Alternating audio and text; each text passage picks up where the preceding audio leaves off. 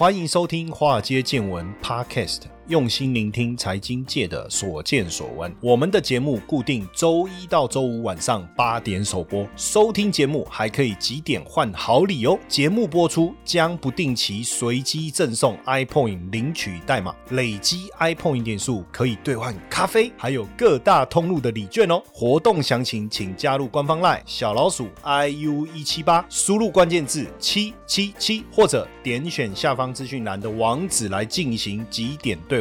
让古怪教授请您喝咖啡拿礼券吧。股票市场千奇百怪，见怪不怪。大家好，我是古怪教授谢承彦啊。最近这个纷纷扰扰很多啊。哦，我不知道大家有什么样的感觉，因为呃前几天我要去录影的时候啊，突然这个制作人跟我就发了一个赖给我说，呃，明天要录影吗？诶，我想说奇怪，不对啊，你是制作人啊，你 Q 我这个时间啊，你怎么会问我要不要录影？我说，对，我们明明天不是要录，明天不是已经敲好通告了吗？所以是问我要不要去录影，还是我就说那所以明天我们到底有没有录影？他说有啊。我说那你所以你这样问我，我实在不太懂哦。你要打这么多字很累，你知道吗？哦，因为现在大家都习惯赖打一打，对不对？然后呢，他就回我说什么？他就回我说不是，因为老公要打过来了嘛。那这样我们明天还要录影嘛？然后我就他就贴了一张图给我，就是我们的那个航空识别区的上方，好，还有大陆的航空识别区的上方都是飞机这样子。然后我就说哇塞，看了其实让人也确实头皮发麻哈。然后我就说。如果我们也真的录了，我们这时候呢，一定要请人再帮我们侧拍。我们要让人家知道我们有多敬业，即便飞弹打过来，我们还是坚持在我们的岗位上。我说这样是不是让更令人感懂？对对，那为什么要讲这个呢？因为就牵扯到我们今天的主题，叫留爱给最爱。啊，这个如果真的飞弹打过来，你的这个资产，你辛辛苦苦大半辈子的钱，当然你说那还那留给谁？哎，很难讲啊，对不对？搞不好子弹打到你，但是没有打到你的小孩啊。哎，这个我们也是在苦中作乐吗？还是没有？我今天我们也是很严肃要来谈这个题目啊，叫做财富传承，留爱给最爱哈。那我们今天邀请到我们这个特别来宾哦，林奕勋老师啊，他之前呢其实也上过我们的节目哦，然后也非常受到大家的推。推崇他不但这个担任过这个 VIP 的这个私人理专呢，同时在保险经纪也从事相当长一段时间，那也是各大专院校指定要配合的这个业界的讲师哦。所以今天我们也邀请林奕勋来跟我们聊一聊财富传承这一个部分，好不好？我们先欢迎奕勋。好，Hello，谢谢教授。那教授，各位听众晚上好。对，这个你你有躲起来吗？有 有准。备去，我那个护照准备好了。护照你要飞去哪里？哦 哦，这个哎，他的他他们把台湾全部包起来了，你你也飞不出去啊。这样就有点尴尬。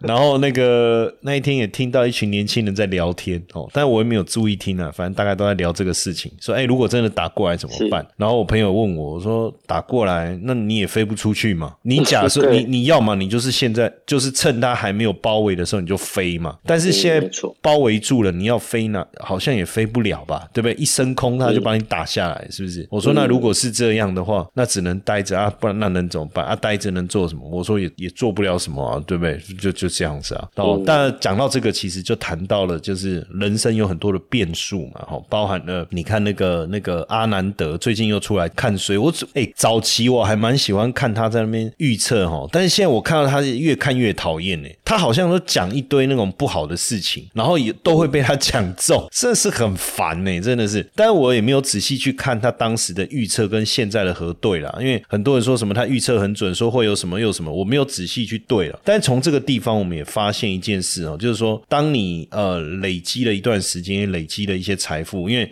我们谈创富、谈大富、谈首富啊，很多人都一直在想增加财富、放大财富，但是他可能没有注意怎么把财富守住嘛，对不对？哦，那所以呃，我们就先来聊一聊什么叫家庭的财富传承呢？了解。那这边的话，如果说以家庭财富传承啊，像是我们常说到家族传承的典范。像洛克菲勒家族啊，到我们台塑集团，到最近还在争的这个长长隆家族，那都意味着说，其实提前做好财富的分配，它的重要性是很重要的。那想象这个洛克菲勒用一样的方式或者差不多的工具，可以达成这种富过好几代，就是值得我们细细品味的地方。因为像洛克菲勒，我觉得真的是厉害了，因为他创造了这个石油帝国嘛，哈。然后你看他们的家族到现在还一直非常的一个富有，所以这当中当然一定过去人家都说富不过三代，对不对？可是你看他们到底用什么方式？是用什么家族信托吗？还是慈善基金会？还是家族办公室？这个等一下再来请教这个义勋哦。但是你看最近，我我觉得过去台硕的这个大家长王永庆先生突然在美国离世，那也引发了这个很多的争议，甚至还有人跑出来说是要他的小孩有没有？哦，我真的觉得蛮有趣哈，就是每一个有钱人走的时候，都一堆人跳出来说：“我我领家了哈，我领家。”哦，我我我那我那一天，哎我哎，我发现你长得也蛮像王永庆的，搞不好你也可以去认一下。对，我是可能那时候需要认亲，所以那时候真的是蛮多人跑出来认亲。对，那那你当然这个问题不大了，因为这个很简单，就验一下 DNA 就好了。但是你看最近你刚才提到的这个长隆家族，确实好像在遗产的规划上比较有争议嘛，哈。那所以，但问题是，不管是家族信托、慈善基金会或家族办公室，这个听。起来都是爱救急的人，加爱可以走为代级呢。就是说，对我们一般人来讲，实际上中产阶级啊、小康家庭有需要去讨论到这个所谓的家庭财富传承吗？啊，确实，像教授所说，很多人都说是不是这个资产很多才需要做传承的规划？其实答案是不尽然的。原因是因为家庭中传承啊，或是传富啊，其实主要的工作就是提前把这个财产分配做好，让这个家族的温暖与家训可以永流。传那透过一些工具来提前规划，避免说一些增产风波的产生，所以不一定说一定要呃一大笔的像我们的长隆或是台塑集团这样子资产规模才需要做这个传承。哎，你讲到这个，我最近刚好看一部那个韩国的影集啊，哎，蛮好看的，叫《非常律师》，就那个女主角她是你你你知道这这一部吗？就是有有。对，那个我有看到预告。对，因为其实我不太喜欢追剧，为什么？因为追剧是一个恐怖的循环。因为你如果第一集看的很好看的话，你一定要看第二集，对不对？对，同感同感。哇，然后你就会浪费掉很多时间。然后呢，你就一直心就是加。那你说不要这样一次把它看完，可是你心里面就挂念着你想要再去看第二集、第三集。所以我我不太喜欢，应该说我不太愿意去启动追剧这个念头。这样，但结果那一天就是不小心滑到。然后就就觉得，哎，因为我我蛮喜欢看这种跟法律有关的影集，如果做的好看的话，其实确实蛮有趣的。然后呃，我就点进去看了第一集。那因为我看那个介绍啊，就是他在讲那个女主角是有自闭症，通常有自闭症有一些特殊的人，他是聪明啊。然后呢，果然那个第一集就讲到说，他这个我首尔大学大概就等于我们的台首尔大学法律系，大概就我们台湾的台大法律系嘛，哈。然后就第一名毕业哦，怎样怎样怎。样，可是实际上他是有自闭症，所以他的很多行为是在平常人眼光里面看是很奇怪。然后里面其中有一集就是父亲。过世了，留下了一大笔土地，然后这一笔土地呢，坦白讲，从以前就不值钱。哦，所以三个兄弟呢都不以为意。哦，就都不以为意。那父亲走的时候是把那个土地呢，应该是农业用地吧，这大大概我我有点忘记那个细节，华了无所谓。是，然后留给呃老三。哦，就就最小的，他们三个兄弟留给老三，那老三就比较不识字，反正他就是务农嘛，当农夫这样，他就是种田嘛，这样子哈，然后。另外两个兄弟因为觉得那两块地不值钱嘛，所以也不跟他争。结果没想到就是好像是类似这个征收还是呃商业用地、土地重划还是什么之类的那个细 细节，我确实是没有特别去留意。反正那个地就可以拿到很哦，应该是征收了，就拿到一大笔的补偿金，这样哈。嗯，那呃会拿到一笔一大笔补偿金。那这个时候呢，两个老大跟老二就去找老三说：“那要来分呐，对不对？你总不会。”你自己想要把钱自己私吞吧？那老三说：“当然啦，我怎么可能？虽然土地最后是用我的名字给我，但这补偿金是大家的。那照道理是不是应该各三分之一？对不对？结果老大既然说，呃，按照法律，老大是拿百分之五十。” 然后老二百分之三十，老三百分之二十这样子哈。然后因为老三其实确实书读比较不多，然后他又觉得说这个老大呢在首尔嘛，哦，就是大都会这个天龙国这样，好像应该是对的哦。而且他一直跟他说，而且那要不然你去找律师啊，律师很贵啊，反正就跟他扯这些。好，然后就叫他马上签，签了一个同意书，就是同意，就是把这个补偿款用刚才讲的百分之五十、百分之三十、百分之二十的方式去分配。然后里面又有一个条款，就是说，那这个补偿款如果有呃政府有要征收什么样，要就是一定会有一些费用嘛。对，那这个费用就由老三去承担，这样。那老大就说啊，那个费用其实也不多了，哎，就要避免麻烦，就这样子吧。哦，这样子哈，结结果费费用是超过老三所拿到的那一笔分配到的那个余额。哇，结果变成他变成不但没有分到钱哦，而且负债，而且重点是这种税金都是这样嘛，就政府呃，就是你的补偿款，比如说一百亿，然后呢你要缴二十六亿的税金，那这个税金呢你要先缴，对不对？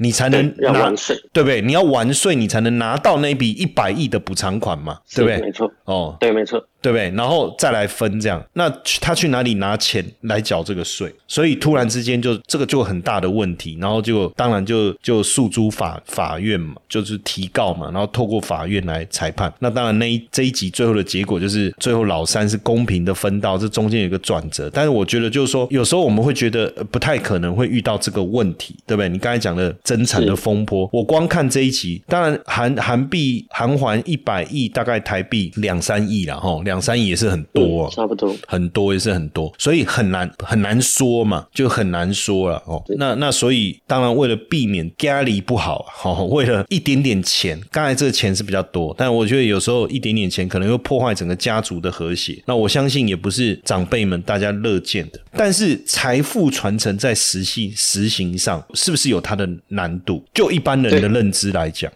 嗨，各位粉丝，追踪我们这么久了，会不会想和主持人面对面互动呢？哎，没错，就是我本人古怪教授。暌违快三年了，我们终于要开实体讲座啦！啊，我们举办了古怪教授财富成长营。那这一次呢，我们邀请了五大名师和我一起开讲，从股市、外汇、不动产、财富蓝图、家庭传承。到健康首富，一连串的精彩内容啊，要来协助大家定义你的财富人生哦。那我们讲座呢，早鸟价限时限额报名中啊，赶快到资讯栏连接查看完整的报名资讯，期待八月二十八号能和大家在台大相见哦。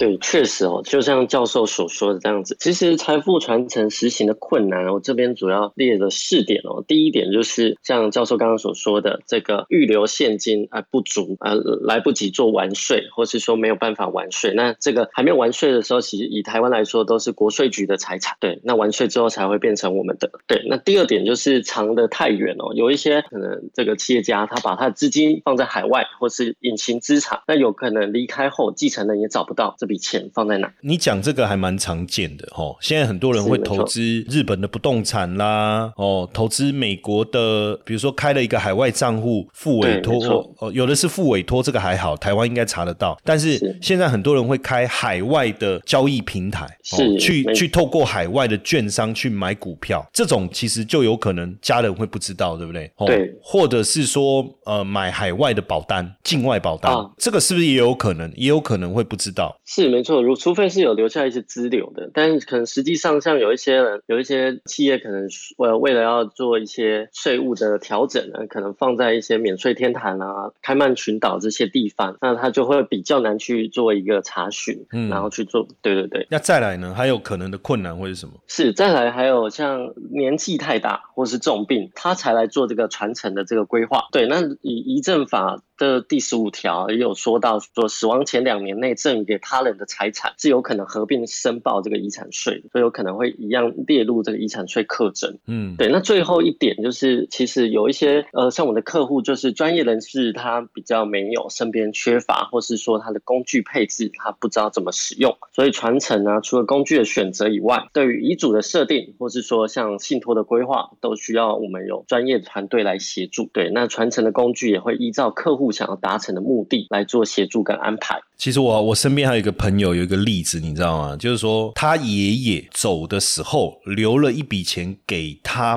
爸爸。那照道理，然后他爸爸因为稍微有一点点，呃，应该怎么讲？是讲弱智吗？还是就是也不能讲完全没有行为能力，但是好像稍微有一点点弱智。那那照道理应该他也满十八岁了，对不对？那照道理这个钱应该就可以由他来去协助管理或执行嘛？哎，结果不知道，就是就他姑姑哦哦，就是他爸爸的应该是妹妹吧？妹妹，我还是姐姐，我有点忘了。然后呢，不知道用什么。方式哦？哎，结果最后啊，就变成一个信托，然后那个信托管理人既然是他姑姑这样，哇，对，结果变成从法令上、法律上好像也没有漏洞，因为他爸爸还在嘛，他也不是无行为能力哦，反正就变这样，对，就很厉害就对了。所以照道理关他姑姑什么事？应该是他爸爸。的钱嘛，对不对？对，但是他姑姑就很厉害，就就啊就弄走了哈，所以我觉得确实，哎，而且坦白讲也没多少钱呢，就几百万而已啊。嗯，哦，所以有时候你就是就是你刚才讲的这个，你对信托懂不懂？哦，你遗嘱的设定，那有时候其实遗嘱你要找专业人士，有时候确实要花一些费用啊，对不对？但是这些都需要这个有人去协助。那就财富传承上面来讲，有什么要注意的重点？这边传承呢，要注意的。重点以国内保单来说啊，其实要留意的就是像国税局对实质课税的一个八大样态。对，那八大样态其实里面就是有在细分。那如果后续像我有开这个课程，那后续也可以有机会跟各位分享。那第二点就是像在八大样态，我们可以先先简单谈一下嘛，就是比如说重病投保啊，对。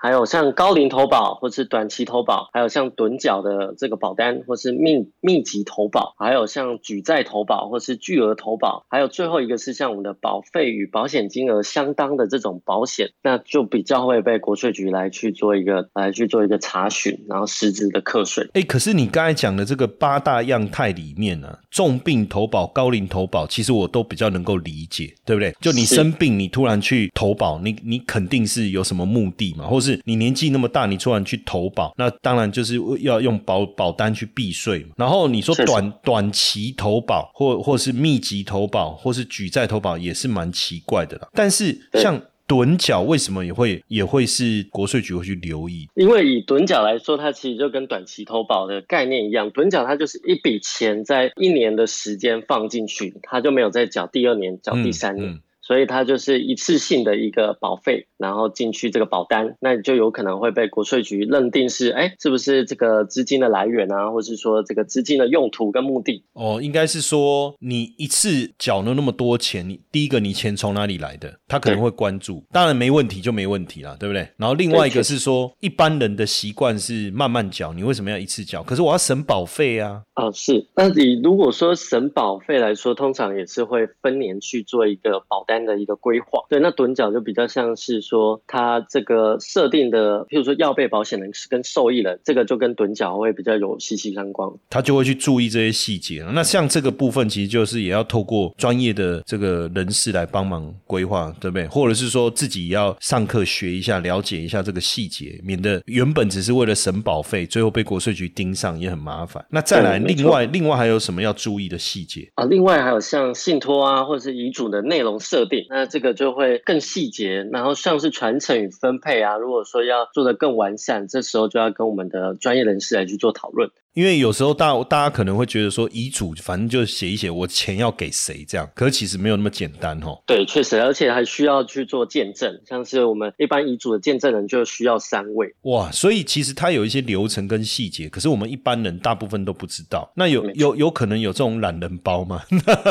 啊，有的有的，这个后续如果有课程也会提供给各位。哎，好，这样好像不错。那再来还有什么要注意的？啊，还有最后两点就是有形的资产，像是土地不动产，这个是最多像我们台湾的这个客户比较常会遇到的。这个继承到底要用继承还是用赠与来给这个小朋友，然后可以呃税金可以结的比较少，或是说我们的成本比较低。那最后一个就是海外的资产，因为现在有一些海外的公司的客户啊，他们可能在海外有个人或是公司的股权。对，那根据呃以目前明年 CFC 有新法对于这个课征税务上来说会影。影响蛮大的，对，也是需要去更留意的地方。我觉觉得比较麻烦，应该还是在海外公司的股权啊，因为这个部分可能一般人都不太清楚，对不对？有时候处理起来对没处理好，到时候被追税追到这个咪咪冒嘛。那这样听起来，其实整个家庭财富传承，并不是单纯的写个遗嘱就可以搞定了，它变成在实物操作上，其实牵扯的层面还蛮广的哦。对，没错。那有需要运用到的工具有哪些？啊，工具其实蛮多的。以目前最常使用的工具，也是呃最有控制权的，像是寿险的保单，它是一个。那再来就是我们常说遗嘱，遗嘱其实有一些年纪比较大的客户，他可能不一定能接受，那我们就会用说是生前的一个情书，留给小朋友的情书，来去跟这个长辈来沟通。哎、我觉得好像大部分人都坦白讲，会觉得说你基本上写的救救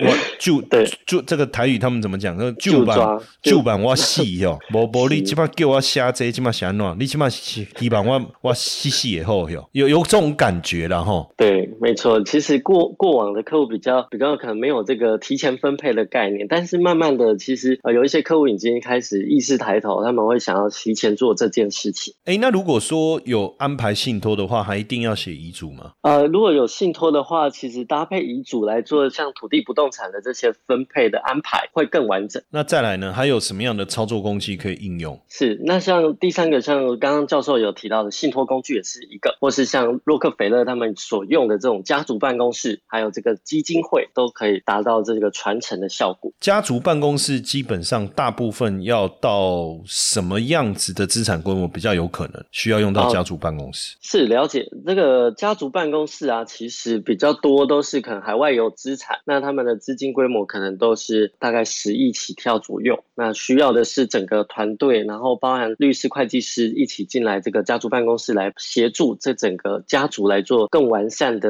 譬如说信托啊，或是遗嘱的规划。那像基金会呢？如果是需要做到基金会的规模，是会更大吗？这个其实对于一些公司企业法人啊，他们就是会对于这个节税的话，比较常会使用到基金会这个工具。嗯，就是如果是企业会比较要用到基金会了哈。那呃，在实物操作的步骤上，能不能给我们一些一些例子？因为你目、因为毕竟你也这个实物经验比较丰富嘛，那也接触到蛮多的案例。那有没有什么样的例子可以让我们来呃实际的来了解这个呃所谓的家庭财财富传承这样的一个一个概念？是，其实例子的话，我这边举例一一位在台中的客户哦，她是家中经营这个国际贸易的女老板娘。那她总共有三个小朋友。那原先呢，银行理专有给他们建议，就是投保两张的寿险保单，分别是一年期，就是我们刚刚说的趸缴一千万，跟两年期一年缴两千万的这种储蓄人寿保险。那她家中有一栋房产，大概市价三千万左右。对，银行的账户呢，大概有两千万，但因为她另外一半离离开的时候啊，他他们家缴了一大笔的遗产税，那想要将这个现在他们想要将这个房产呢，先留给指定的小朋友，呃，想要避免以前他另外一半离开时缴一大笔遗产的问题发生，所以他有询问我这边如何做。那我主要给他三个建议哦，第一个就是他的房产，因为要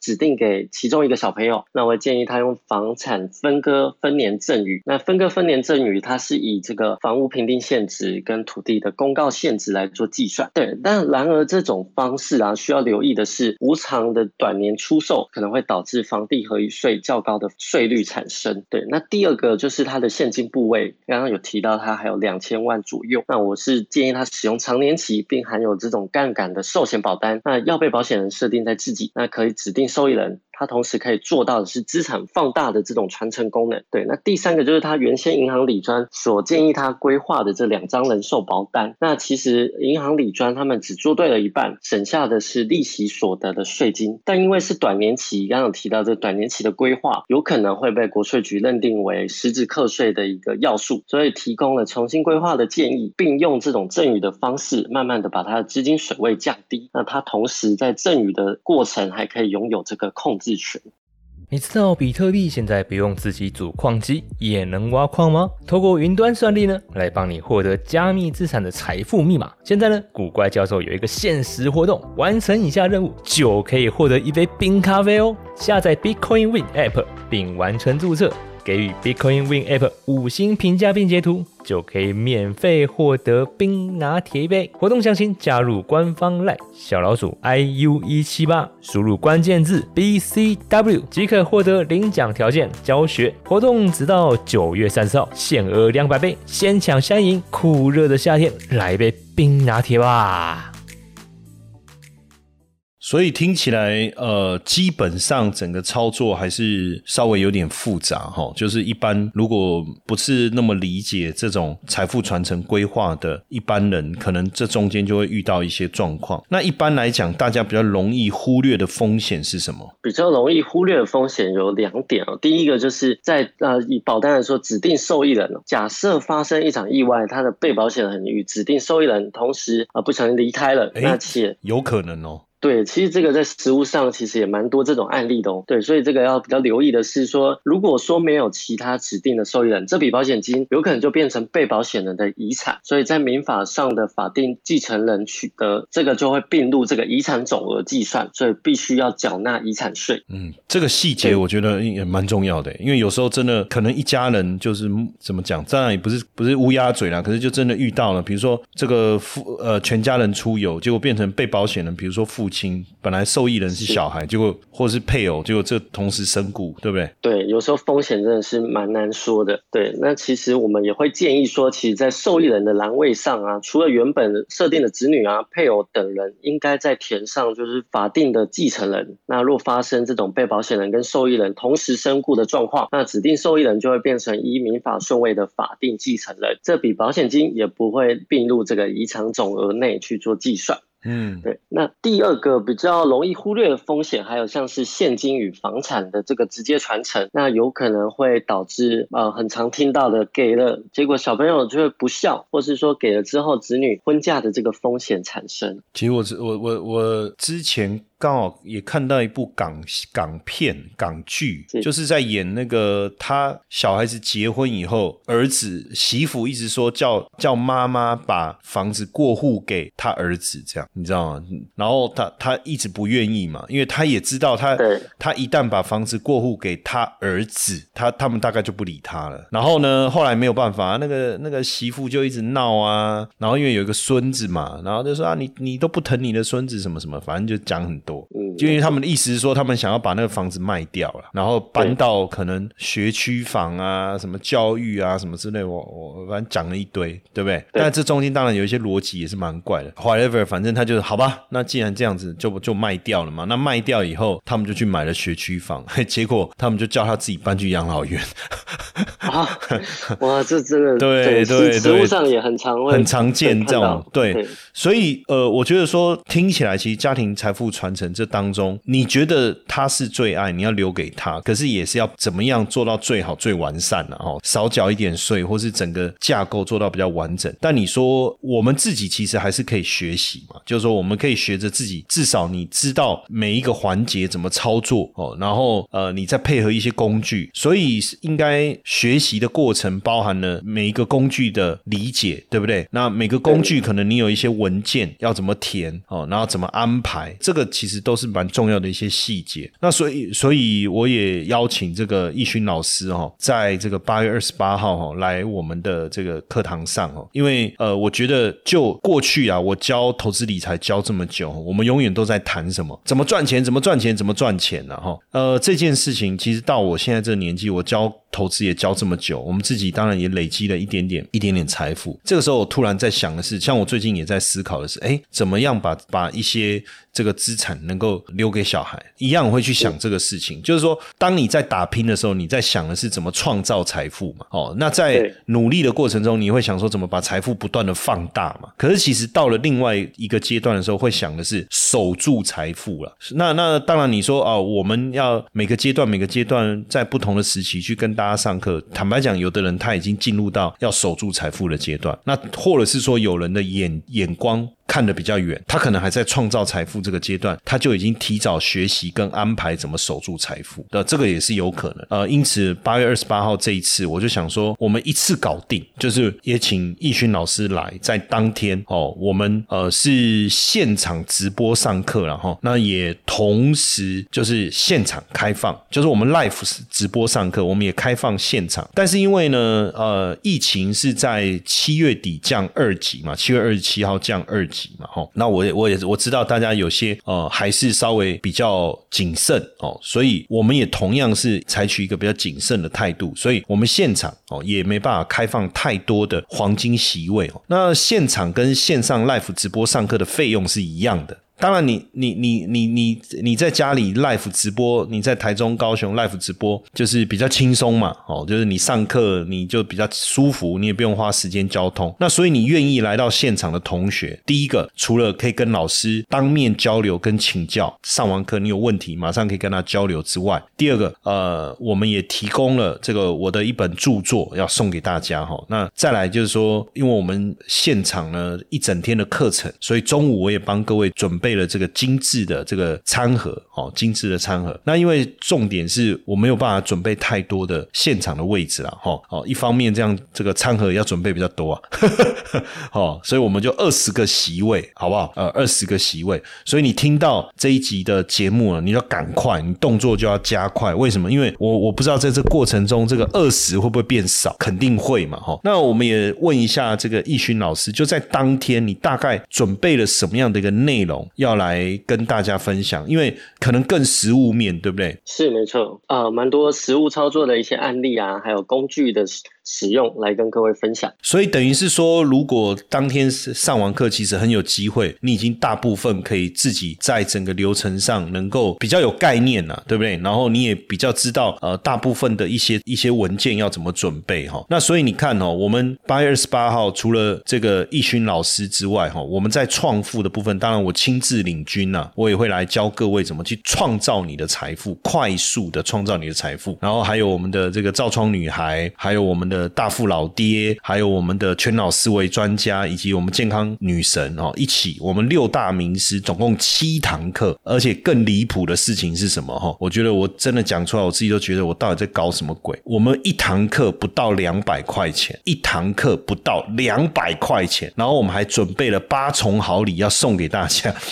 哎，这个真的是哈，这个我我真的要讲，就是因为为什么？那老师你们怎么那么好？没没有？因为疫情现在降级，我们也希望能够透过这个机会，能够再跟大家好好的见个面，然后好好的交流哦。所以刚好我们这一次易勋老师也一起加入我们这一次的财富成长营，我觉得是一个非常难得的机会哈，因为他在家庭传承、财富传承这一块哦，其实有非常丰富。丰富的这个经验，然后同时他们的团队呢，也都各有领域各有所长啊，哈，那也希望说，哎，透过这一次的课程，那帮助大家，好不好？其实你不要真的不要觉得说家庭财富传承还是豁亚郎的代际。坦白讲啊，我跟各位讲，现在在台湾哦，我们不要讲说极端的哈，就是说随便一间房子也两三也也也两三千吧，台北嘛，那你中南部有的透天的什么弄一弄也一两千呢，那你再加上一些存款。或者是你可能退休金，我我觉得啦，一般人的财富到了一定的年纪，应该